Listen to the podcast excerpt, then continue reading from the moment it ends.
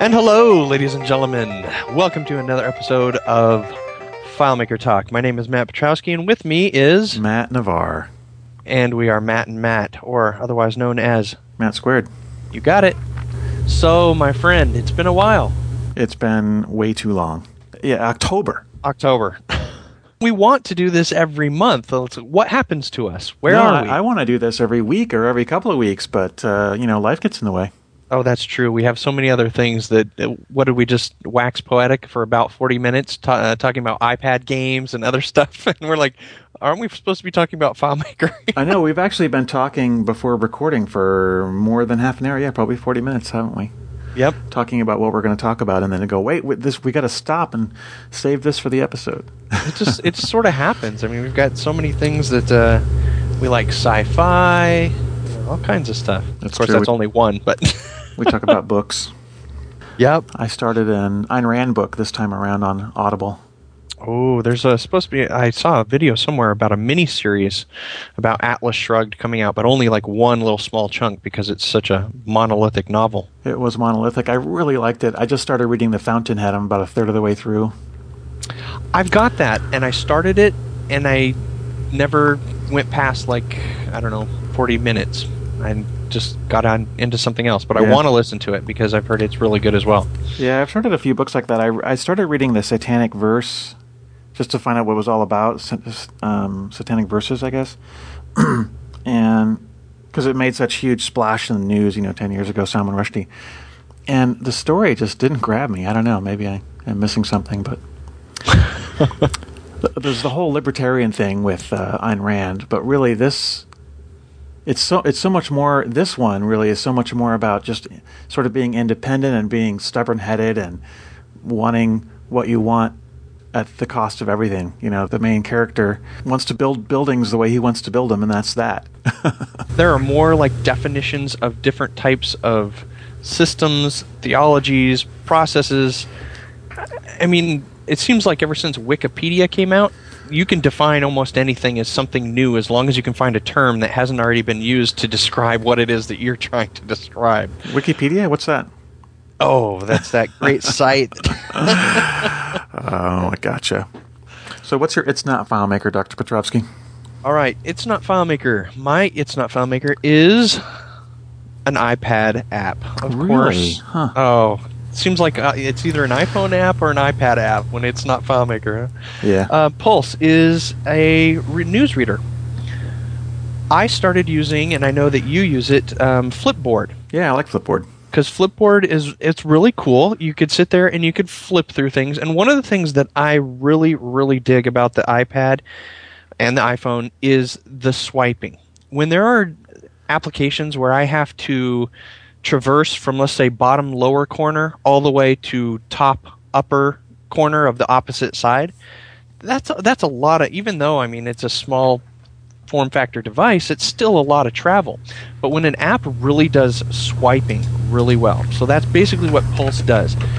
Pulse has these pages, and on the page you have these, it's broken up according to horizontal, I'll call them columns, even though typically columns are vertical, but let's say rows. These 6 rows, and they're, I think only 4 or 5 of them fit on the iPad screen, but it's basically a horizontal representation of the RSS feeds. And if there's a picture that it finds, it uses that picture, whatever image is within the context of that RSS.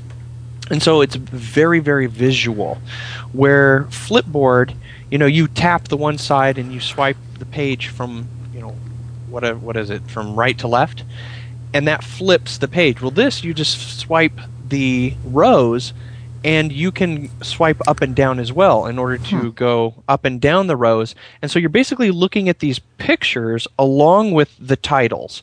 So it's, to me, it seems like you get to be really more discriminating in terms of a larger cross-section of news. Whereas Flipboard, they're going to stick maybe 4, maybe 5 on a page, and then you've got to flip to the next page, and then you've got to flip to the next page.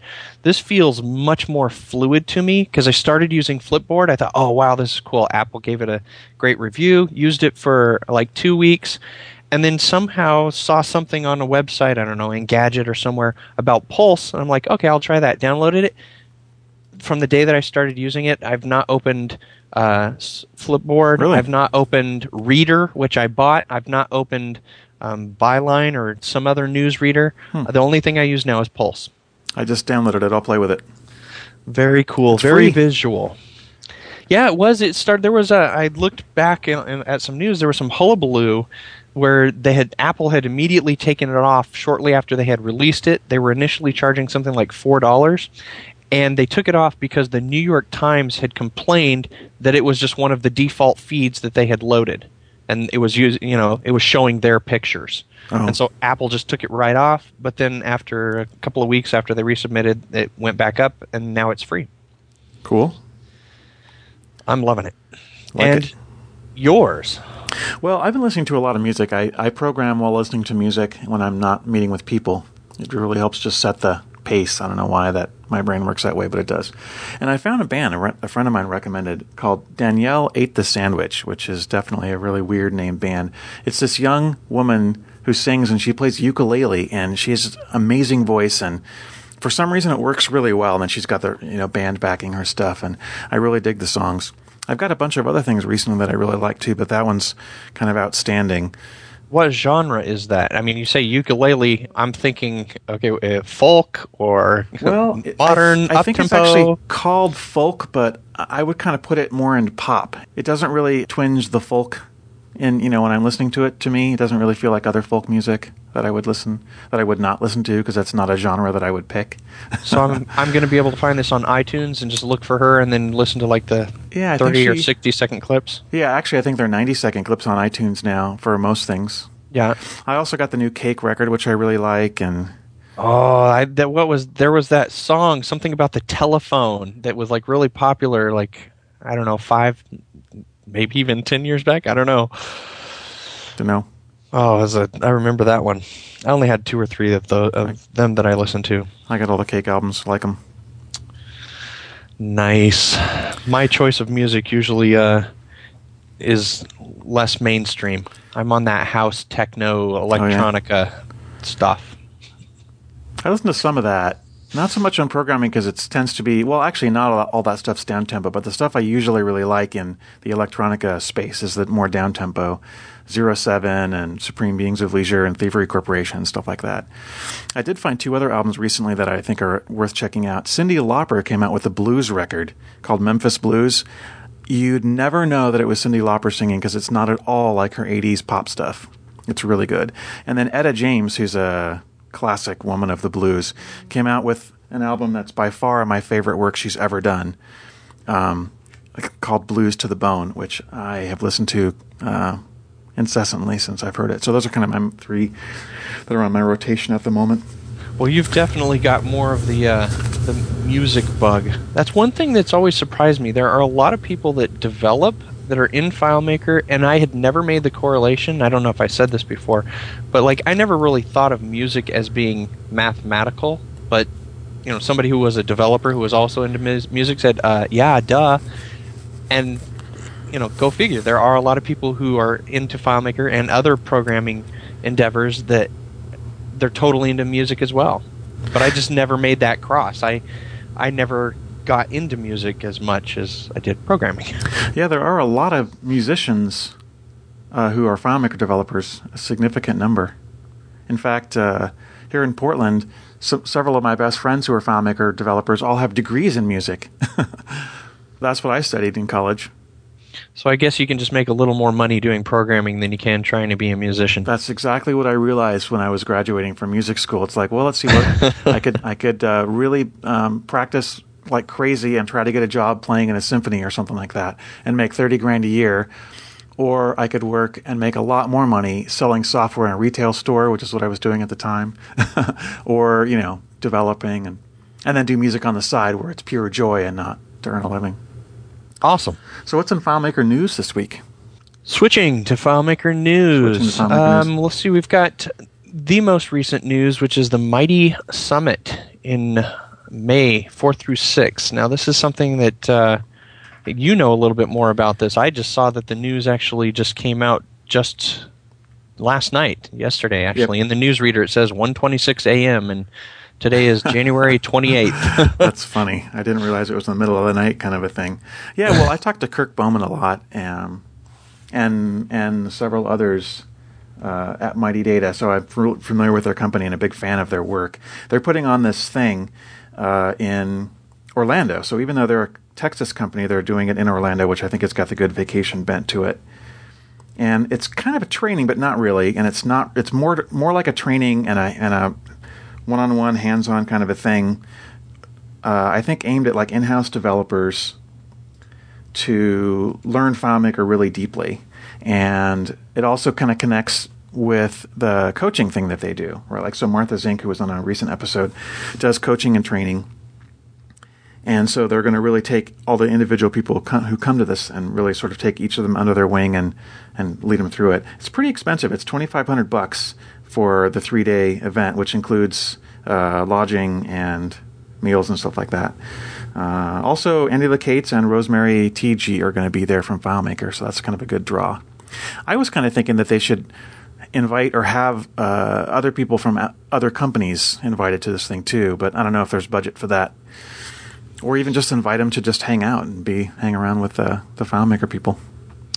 Yeah, that seems a little pricey to me. I don't know anything about what they've got going on. I know that from listening to your interview with Martha, she's like a top-notch, stellar person. I know Kirk personally, but when you start talking about $2,500 and up, you're in a I would have to look at their marketing and see what it is exactly that I'm going to learn, because, I mean, that's a big price. I would expect that if you said, okay, here's the FileMaker training, it's $2,500, the first thing I'm thinking is, okay, this is going to be a week, and they're going to teach me every single thing they've ever known about FileMaker. And at the end of that week, I should at least feel comfortable with walking away knowing that I can build a solution at least twice as fast as I could before, and one that's doubly better.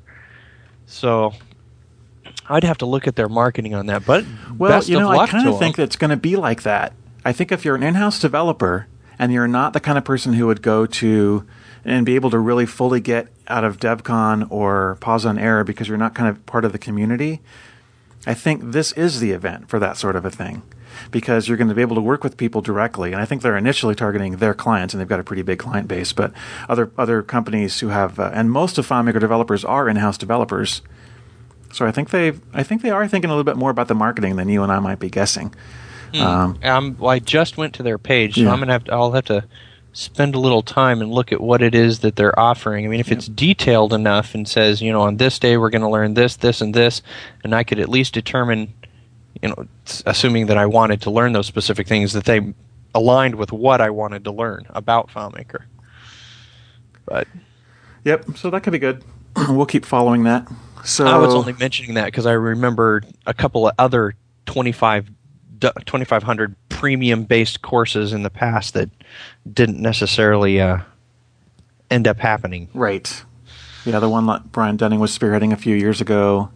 Yeah, and I think he had like 4 or 5 different speakers that were all really well known. That was even more expensive, though, wasn't it? Like $5,000 or $6,000 or something. I forget. It was a lot of money. I remember. I don't even know. Hey, if there's anybody listening, if you want to attend a $2,500 or $3,000 course, Matt and I will set something up. We'll teach you everything we know. Everything. All you have to do is email us. What is it, matt@filemakertalk.com? Yeah. Oh, he's joking, by the way. He's joking. What do you mean I'm joking? You wouldn't teach people? No. Hey, if we could get 20 people, let's do it. I don't know. Personally, I'd have to say that teaching really drains me. If I spend a day teaching and just teaching, I feel totally wiped at the end of the day. But if I spend a day programming, I'm totally energized at the end of the day. So a long time ago, I decided that teaching was not for me. Gotcha. You know, but that's then again, true. It does take a lot out of you. It's not just about the money. Very true. Very true. So in other news, your latest video, Dracoventions, Chris Dragon's really, really cool tool. I actually have not played with this software, and I have not watched the video, so I want you to tell me about it. You're kidding. I thought you had at least downloaded it. I downloaded it a while ago in an earlier version. I think they're at 2.5 now. And just, I don't know, I forgot to play with it or didn't get into it. Oh, my gosh. And huge. It's a game changer for developing while you're developing. Because normally when you want to find something in FileMaker, your only route is the database design report if you want to find all of the occurrences of something. This is just it's a dialog box with a search area that you just type in whatever it is you're looking for. And it doesn't matter whether it's a variable name or whether it's a field reference. You can put in the field reference with the table occurrence, with the double semicolons, and basically just hit search. And it will search based on wherever you were at. If you're looking at the Manage Scripts dialog, it searches across all of your scripts. And It even goes into steps such as the import and export. If the import and export references a field, it will stop on that script, open the script for you, go to the step where that field is actually mentioned or referenced, and just stop right there. And you click the next button, and then it will just start trucking through the rest of your scripts. How does it do that? I don't know how he's seeing that stuff, quite honestly, because that stuff isn't just... It's not like it's like the clipboard, like out there on the open. So there is a bit of a mystery to this particular application in terms of how he's, unless he's gone in and reversed, some of the file structure and he's loading that into his own resources and being able to search across those. It would be very interesting to know if he gave up his secrets of how he's actually doing that. But he's got it for Mac and Windows. It works in Manage Scripts area. It works within your database dialog, within defined fields. Now, it doesn't go across all of your different tables. If you're looking at a specific table in that list of fields, it only goes across those particular fields. It also has this other really nice feature that I wasn't formally using it prior to shooting my video on the magazine site, which... For anyone listening, if you want, it's free. Just go to FileMakerMagazine.com and the videos there. It's I forget what the title of it is. Two cool developer tools. I talk about Clip Manager too. But this evaluate function. Now, typically when I'm testing code, I'm going over to the data viewer. Yep. I'm either creating a new variable, or what I tend to do is just rehash or reuse one that's already there, and just blow out whatever was there and start to reuse the new one. Well, he's got this little button on this dialog box that simply is this search dialog box that says evaluate.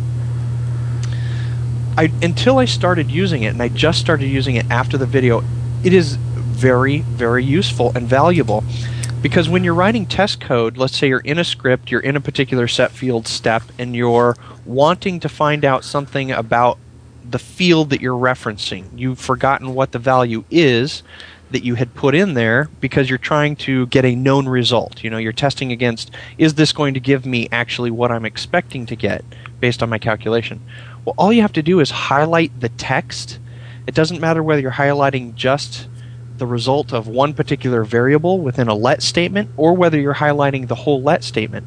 As soon as you click the evaluate button, it simply does the evaluation exactly as if you had the data viewer open. But you're directly in your set field dialog box. You never have to leave it. Extremely convenient, but something that you definitely have to, force yourself to use and sort of start to create those habits based on his tool. Because right off the bat, the only obvious feature is this find and replace. Well, I should say just this find. It's not a full find and replace refactoring tool. So this is Dracoventions, DracoVentions.com, and it's $69 for a single user license. And there's a bunch of different products he has. This one's called Developer Assistant. Correct. Yep. I am going to check it out. It sounds really cool. I guess I work really hard to just sort of remember where stuff is, but I very often really wish I had a way to search within scripts and within everything in FileMaker as I'm developing. Yeah, the first time that you need it, that you want to change a literal reference, which hopefully when we're programming, we're avoiding literal references at all possible. Anytime you put the name of a layout within quotes and you're using that within a go-to layout step, that then could break because somewhere down the road you change the name of your layout and now your literal reference no longer matches up with the name of the true layout. Oh yeah, or my favorite one, when you convert a solution from FileMaker 6, I just did a big thing like this, and I thought, oh, I'll just use the developer tool to rename all the files, because the names were really bad, and all the layout had all the converted scripts that call scripts and other files say, go to window such and such. And none of those things, since they're all literal references, get changed. And so it immediately didn't work, and I reverted to the bad names because there's just no way. Oh, that you're going to go through all of those. Yeah, no way. This is the exact thing. This could actually do it, because then I could say, oh, in all my scripts, find all the ones that say this window name. That's what you've got to do. You've got to go load the Dracoventions. You've converted the FileMaker 6 solution. You're now in FileMaker 11, and watch how easy it is to find all of the references, all of the window references based on the old bad name. And you'll just be like, oh, I'm never going to use FileMaker without this tool. So when I read about this tool yesterday, I emailed Chris, and I think he's going to be a guest on an upcoming podcast. That's going to be good. We'll talk in detail about it. Yeah, that's what you're gonna have to get at. So how are you doing this? I'll ask him what's under the covers. So let's see, a couple of other things I want to talk about. FileMakerStandards.org. That's the thing that you started with others. How's that going? Well, it's as I mentioned on the actual page, it is not my goal to get this to be like the end-all be-all of standards. My only purpose in doing it was simply to document how I'm currently coding my solutions, and anybody else who wants to, sort of look at what I've got and sort of adopt it, then I'd love to work with, other people to evolve this. I think there's a lot of unique things in what we're doing. A lot of them are non-conventional compared to what a lot of other people have been developing in FileMaker. And there are a couple of people, one of them up in your area, Perrin, and then Jeremy Bonte, who was at Kyologic and went over to a support group. They have been making contributions. And for the people who are, fully, making contributions, using part of the standards, enjoy using them, those people get an account on the actual wiki and are able to directly interact with the pages. For everybody else, for anyone else who's just sort of watching what's going on and what we're doing, there is a mailing list, and that's on the actual page. But we've been getting a lot of feedback, and there's been a little bit of buzz, but again, nothing has ever really taken off in a broad way with FileMaker and standards. Yeah. Well, here's the thing that I get from this site. I've read through a whole bunch of the wikis, and really kind of reconsidered my position on a few things, and there's been a few areas that I actually changed the way I'm coding as a result of the of reading through the argument and finding myself agreeing with the conclusion. For example, one of them is in every table, I used to always have the ID field. I would name it company ID, person ID, invoice ID, whatever. And I think the convention that I chose to change is now whatever the primary key is, I just call it ID, and that's the key for that table. Because everywhere in FileMaker that you're using it, you always see it in context. If you make a relationship from company to invoice, and you want to see the ID in the other table in your invoice, and you want to see the company ID, you always see the name of the table. So it's never just hanging out there in space. Yep. And I think there's a lot of things like that if you think it through, you go, oh yeah, that does make sense, and then it makes scripts more portable and other things more portable because they always know that the name of the primary key is ID in any given table. You never have to wonder if it's company space ID or whatever.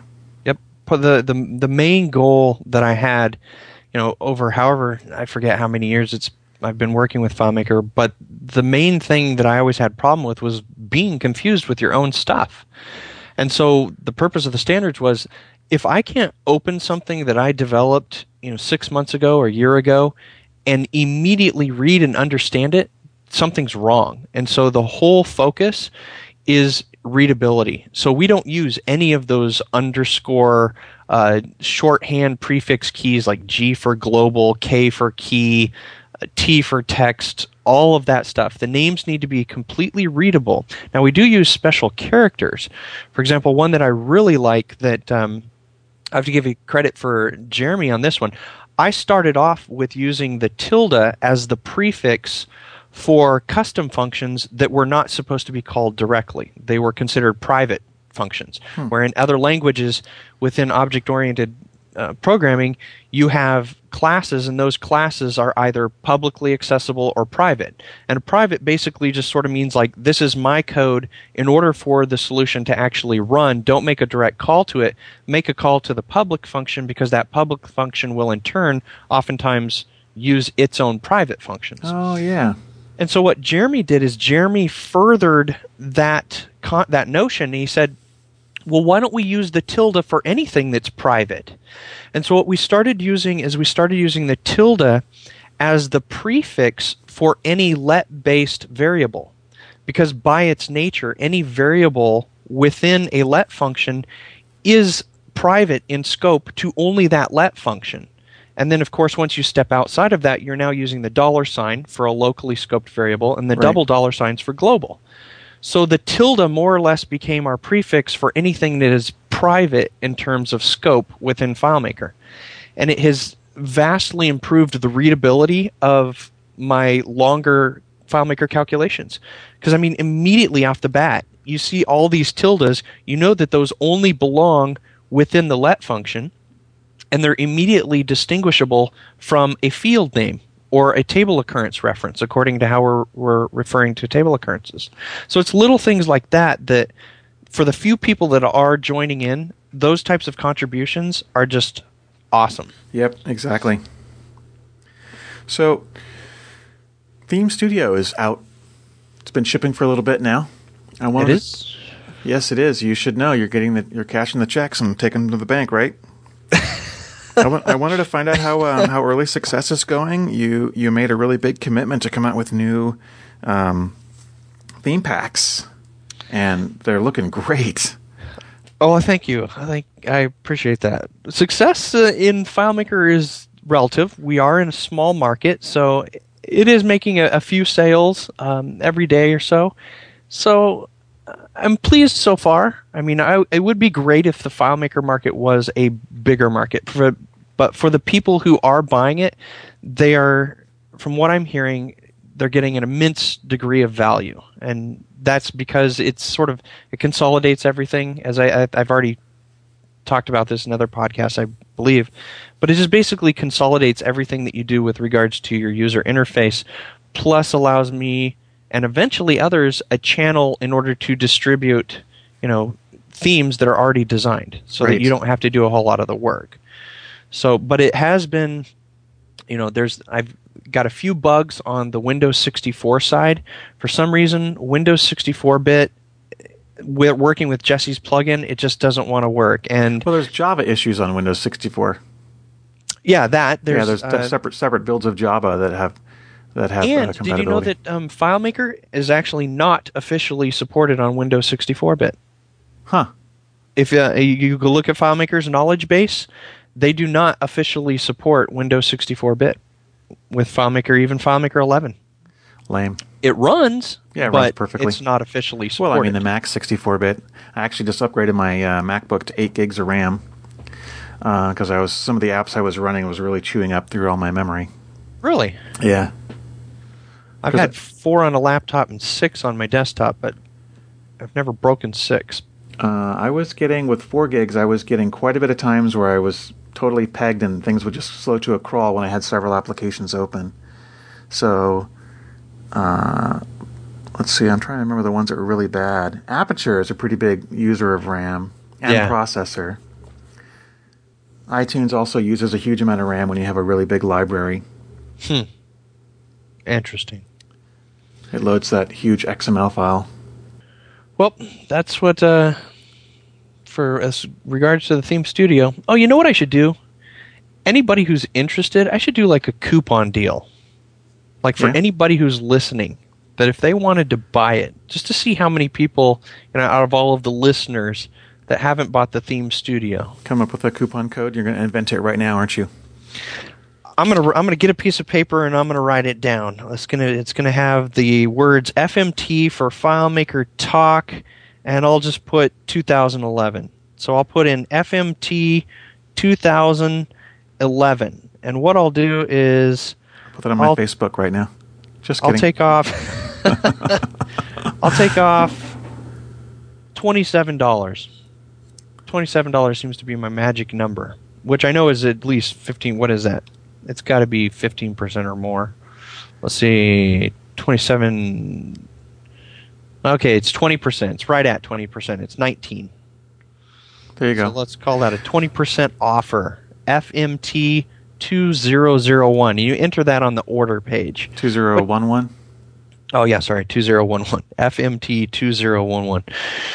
Just out of interest, we don't even know how many people listen to this, do we?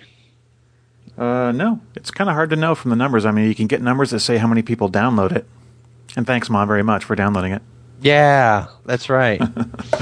No, and the other 5 people. Not, yeah, my mom's not one of them. All right, let's move it on. We're lagging. Move it on. To what? Well, the next thing we had was a little bit of my impressions of Go. And I was just going to sort of relay my experiences. You're going to go there? You're going to go there? I'm going to go there. I just wanted to mention it briefly just so that people were aware. I've recently been working on a theme, and that theme is a little calendar theme.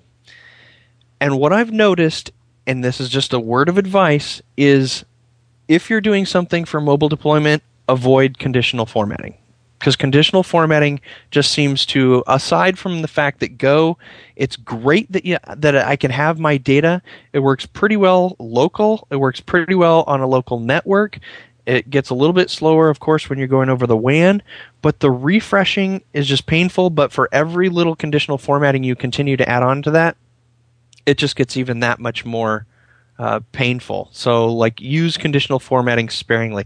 It works really, really well for if you're just going to have fields on a layout and you just want to look at the data. But doing a lot of complex stuff, I've noticed it's gets a little sticky in there.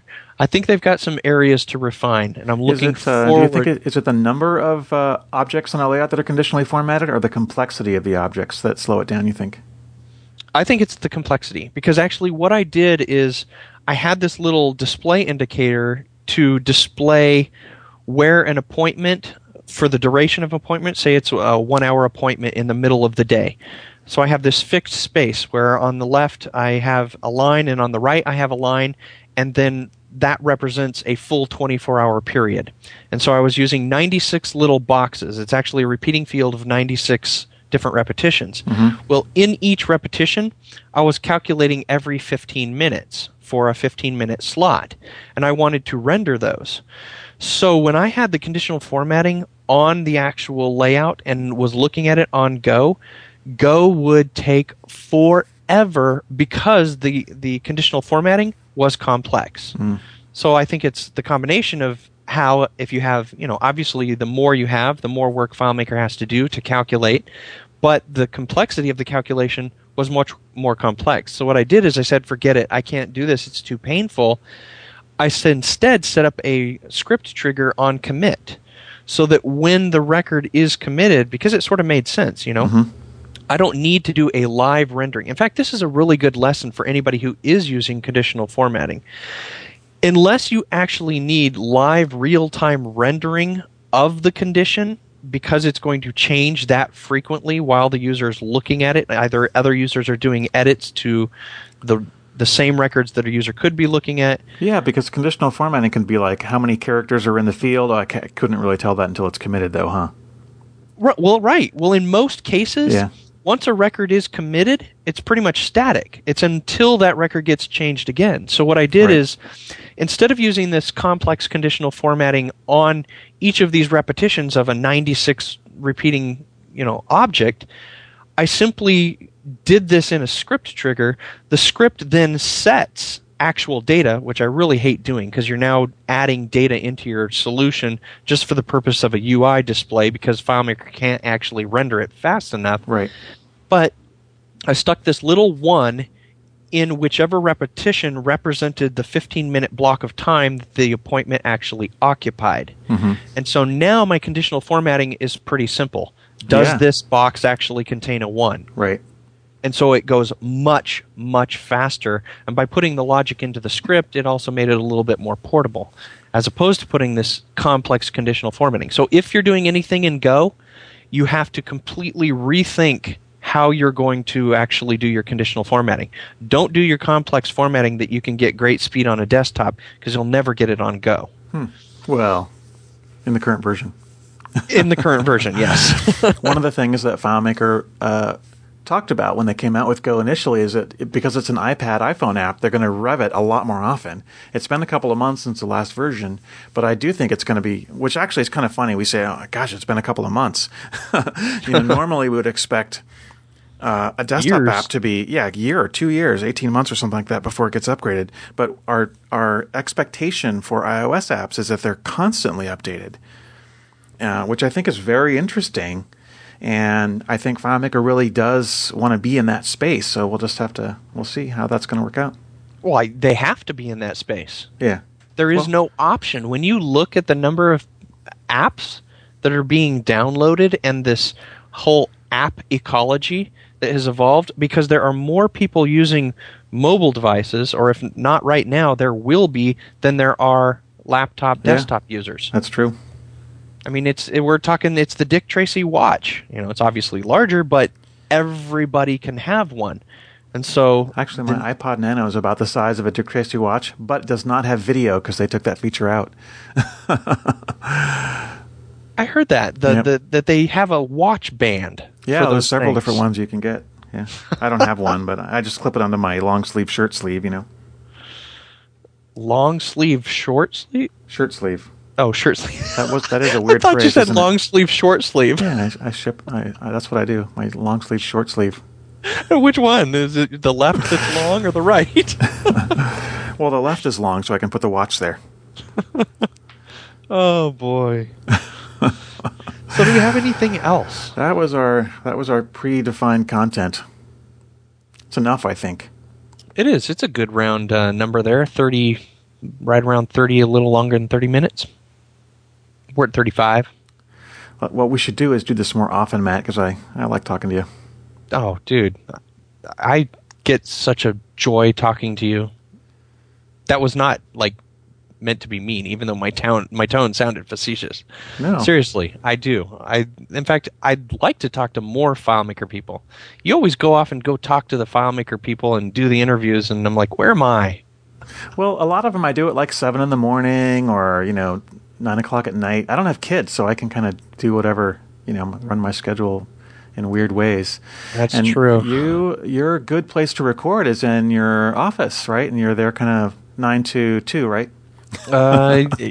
Usually after 10 is when I get here. And then sometimes lately, because of all these themes, it's been 8, 9 at night. I mean, wow.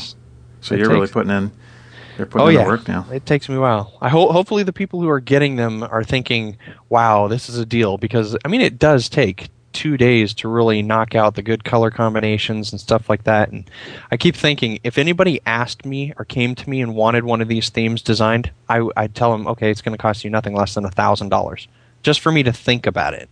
Right. And so the fact that when somebody buys the app and they get, 25 of these, half of which are going to be designed now, I think that's for what I'm offering, a stellar deal. Will you design me a theme? I can. You're supposed to say, you sure? It's $1,000. Todd Geist wants me to design one too. I'd love to design these. They just take a little bit of time to do. But I think actually another cool thing that you could do would be to find existing applications where someone has already developed a theme. Their look for the whole application, and then copy the widgets of that theme and make it available so that can be applied to other things. That's, I think, your longer-term vision, isn't it? Well, how do you mean? Well, for example, I've spent a huge amount of time on the look and feel of the Orpheus application for public health in Oregon. And so there's icons and layout looks and real specific dimensions and standards for how all the layouts look the same, lists and stuff like that. Right. And that I could actually give you that and say, here's a theme, here's a set of layouts that work together and look right together, and And then, or yeah, just populate it into your copy of the Theme Studio, and then just click a button which isn't there right now, but will be coming, which is not as easy as clicking a button that says publish. But makes something that will actually will create the package for you to upload to the website, which will then publish it for other Theme Studio users. That is what I'm talking about. Yes, that is all there. I use it for myself currently, but it's just not publicly exposed right now. And that's for layout themes. Of course, there's lots of other things too, icon packs and... No, everything. Mm-hmm. You would be able to do your own icon pack. You would be able to do your own objects, you know, collection of objects. The export feature works regardless of all of the different five areas. Well, it doesn't work in colors and gradients. But the first three, you'll be able to do that. I can't invent my own new colors and upload them. You could try. You could very well try. How about just new names for old colors? Oh, that wouldn't be confusing at all. No. That wouldn't be. It's not like it's not bad enough that we already have red is not red in any two languages. Chartreuse truly is the new black. Yeah, right. Actually, I'm sure some languages use the same word for the color red. But yeah, you know what I mean. Well, that's excellent. Let's wrap there, and we'll talk to you all soon. All right. Till next time.